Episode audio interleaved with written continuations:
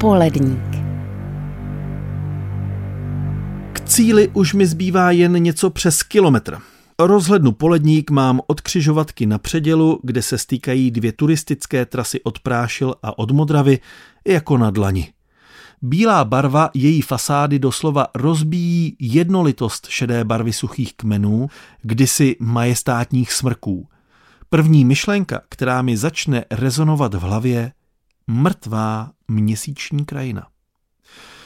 To se psal rok 2011 a já jsem se na poledník vypravil poprvé od doby, kdy na mě pršelo zrzavé jehličí.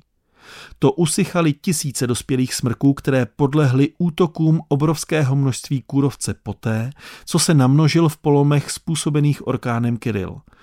A touto událostí se vrchol Poledníku, neboli Polední hory, stal v mých očích ikonickým místem. Na vrcholu desítky let stávala vojenská stavba s krycím jménem Topas. Od druhé poloviny 60. let minulého století sloužila jako pozemní stanice radiového a radiotechnického průzkumu. Prostě a jednoduše zde odposlouchávali československé protivníky, hlavně západní Němce. Jednalo se o utajené pracoviště, které pochopitelně nebylo zakresleno v mapách a běžný občan neměl vůbec šanci se sem podívat. Snad jen pokud vykonával základní vojenskou službu v této oblasti s mateřskou základnou v Kašperských horách. Po roce 1989 se ale všechno změnilo. K vojenskému objektu ročně zamířili desítky tisíc turistů v létě a další tisíce v zimě na běžkách nebo sněžnicích.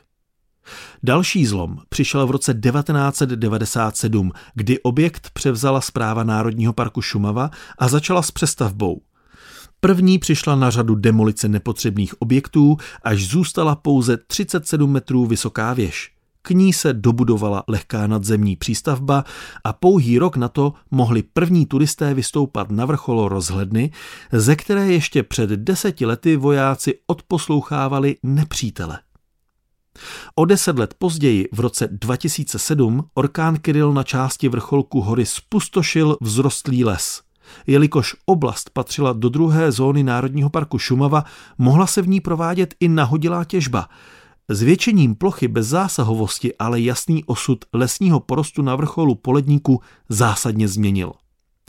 Tehdy se začala psát nová historie poledníku.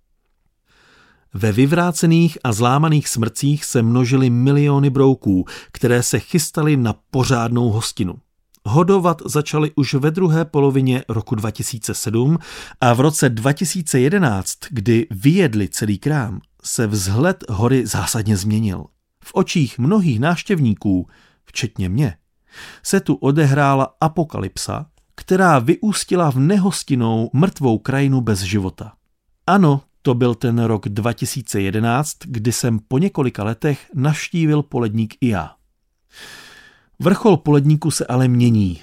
Ano, po deseti letech k nebi stále trčí desítky, možná stovky suchých smrků, které jako šediví duchové připomínají, že zde stál vysoký zelený les.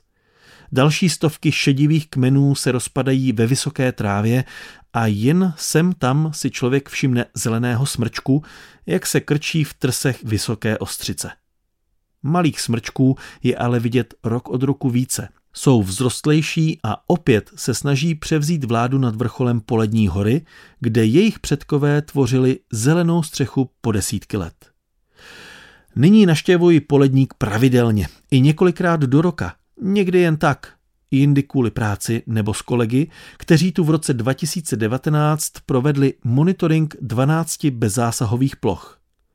Zjišťovali, kolik dospělých stromů přežilo řádění orkánu i líkožroutů, kolik je tu mladých smrků, jeřábů, bříz nebo osik. Čísla příjemně překvapují. Bez zásahu člověka tu opět roste plnohodnotný zdravý les, který nikdy nebyl, není a nebude mrtvou krajinou bez života.